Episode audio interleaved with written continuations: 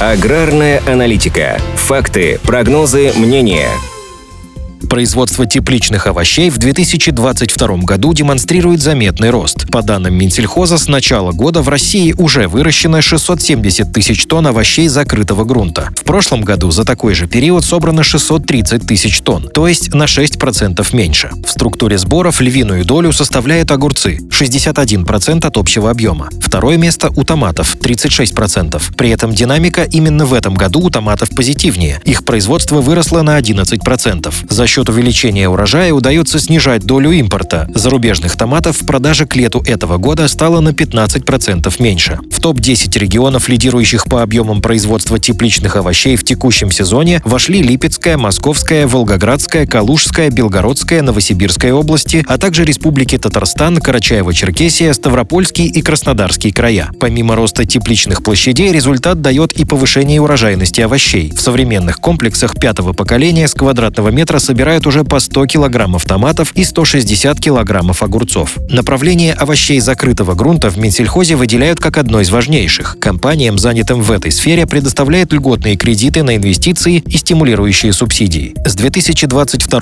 года начала действовать поддержка аграриев, которые захотят построить тепличный комплекс на Дальнем Востоке. Им компенсируют часть затрат на строительство. В России в прошлом году собран рекордный урожай тепличных овощей – 1 миллион 400 тысяч тонн, в том числе 830 30 тысяч тонн огурцов и 590 тысяч тонн томатов. По прогнозу экспертов, к 2025 году производство овощей закрытого грунта в стране достигнет минимум 1 миллиона 600 тысяч тонн.